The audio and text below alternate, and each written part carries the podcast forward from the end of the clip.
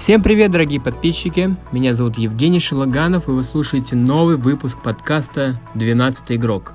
Совсем недавно наконец-то прошел первый тур группового этапа долгожданных Еврокубков, Лига чемпионов и Лиги Европы. Да, все фанаты футбола понимают мои эмоции, ведь Лига чемпионов – это самый ожидаемый футбольный турнир – Фанаты с замиранием сердца ждут стартового свистка и со слезами радости слышат любимые слова.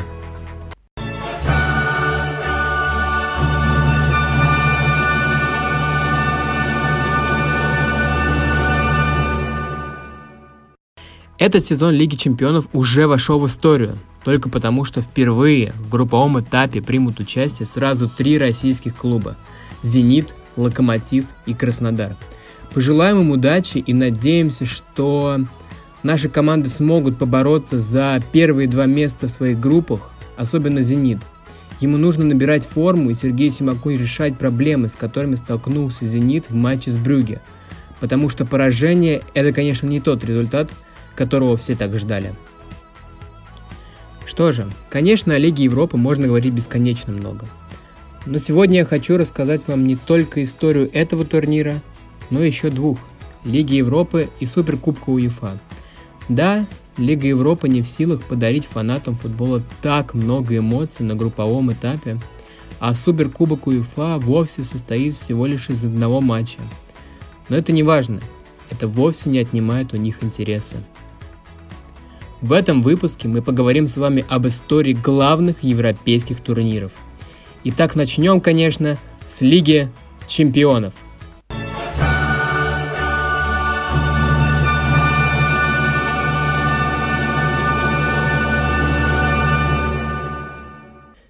Это божественно.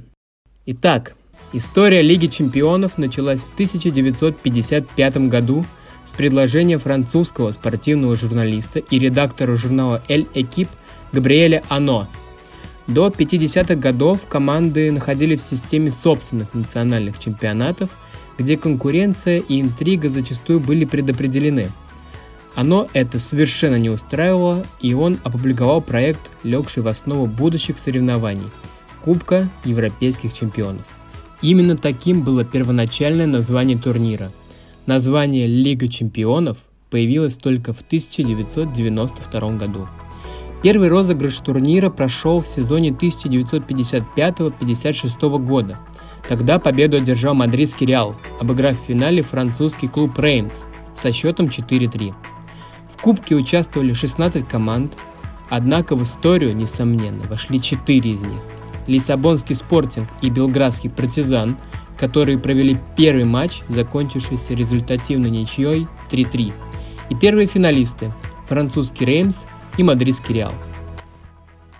Испанский клуб продолжил доминировать на международной арене, побеждая в финалах турниров в течение целых пяти лет. До 1992 года в розыгрыше участвовали чемпионы стран, и последний обладатель Кубка Европейских чемпионов. Начиная с сезона 91-92 года формат турнира был изменен. В него был включен групповой раунд, а в следующем году турнир сменил название, став Лигой чемпионов, которую мы знаем сейчас. Также именно в 92 году появились всеми любимые эмблема и гимн. А что же российские клубы?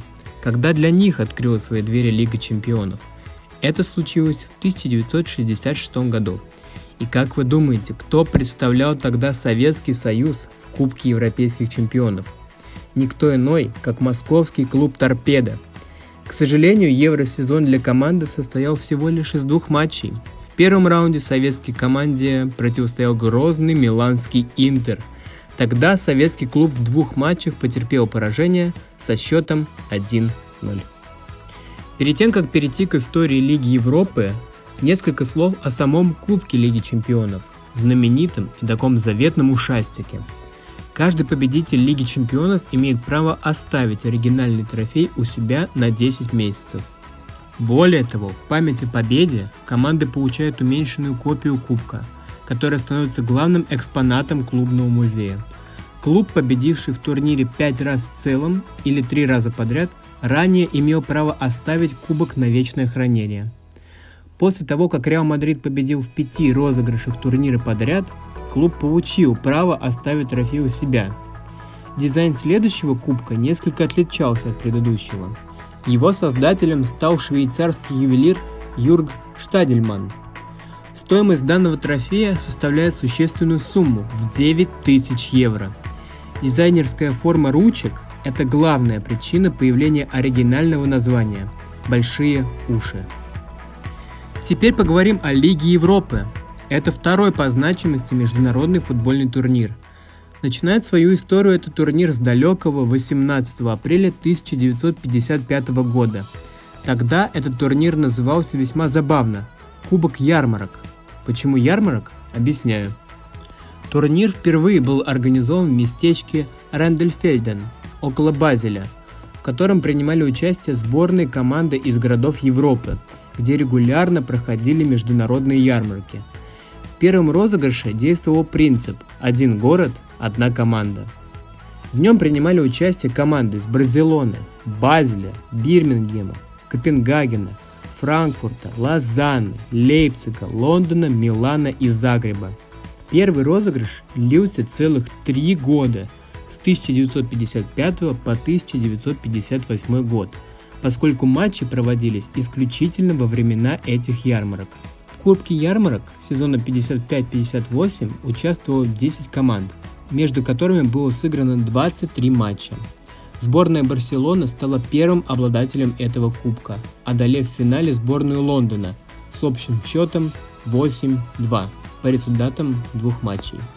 Да, 8-2. Слыша эти цифры, где-то ехидно сейчас улыбаются фанаты Баварии – Ладно, вернемся к сути.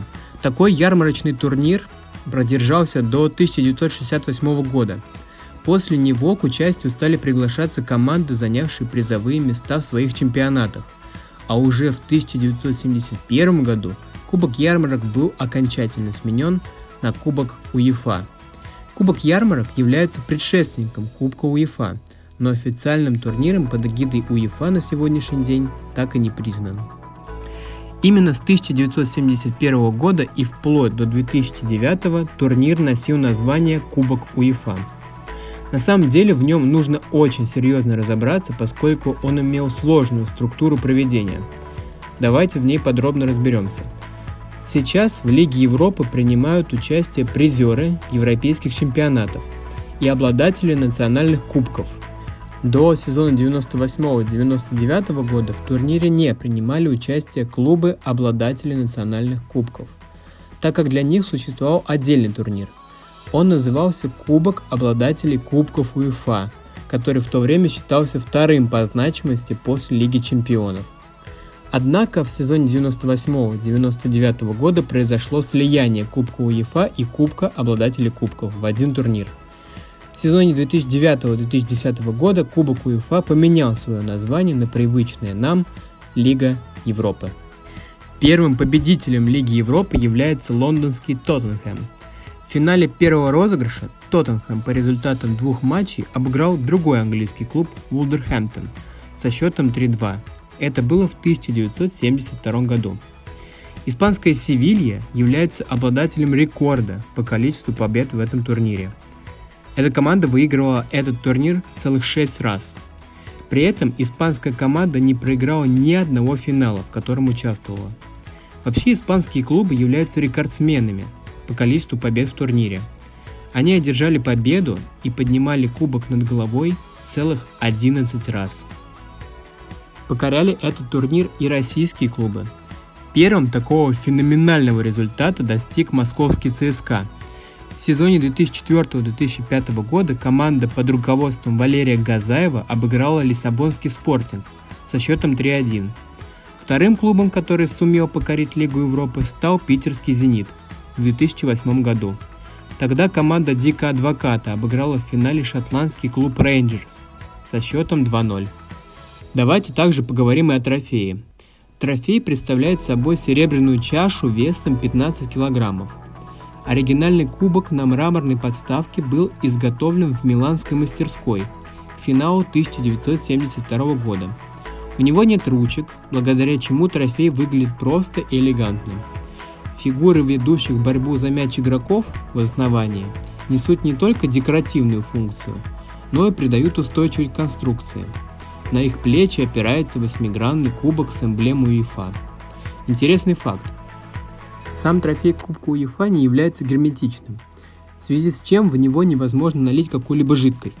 Поэтому игроки команды победительницы данного турнира лишены возможности традиционного распития шампанского и завоеванного трофея. И последний турнир, о котором мы поговорим, это Супер Кубок УЕФА. Хоть он и последний в списке, но мне лично кажется, что у него самая интересная история. Турнир был основан в 1972 году по инициативе репортера голландской газеты The Telegraph Антона Виткампа – на тот момент уровень голландского футбола был очень высок. И Виткамп старался найти новый оригинальный способ проверить силы голландских футбольных клубов. В частности, непобедимый Аякс с его лидером Йоханом Кройфом. На тот момент Фейнорд и Аякс четыре раза выходили в финал Кубка Европейских чемпионов и трижды завоевывали престижный трофей. Этот период считался золотой эрой голландского футбола. Голландские клубы считались сильнейшими в Европе – связи с тем, что кроме Кубка Европейских чемпионов в Европе еще разыгрывался Кубок обладателей кубков, лавры сильнейших клубов Европы были поделены между обладателями этих двух трофеев. И было очевидно, что только очное противостояние сможет выявить клуб, который по праву единолично может считаться сильнейшим в Европе.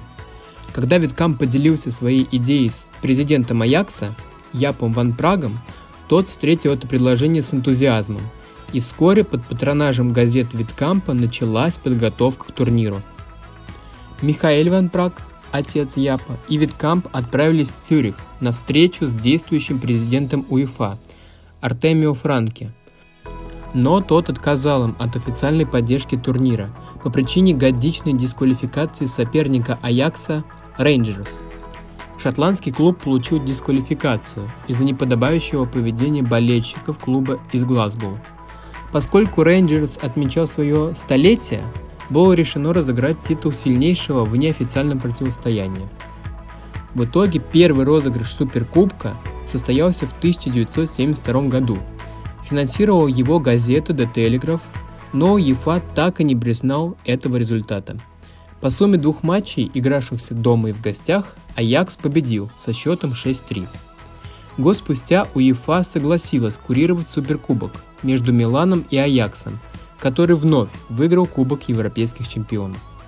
Но проведение матчей за Суперкубок не было официально оглашено.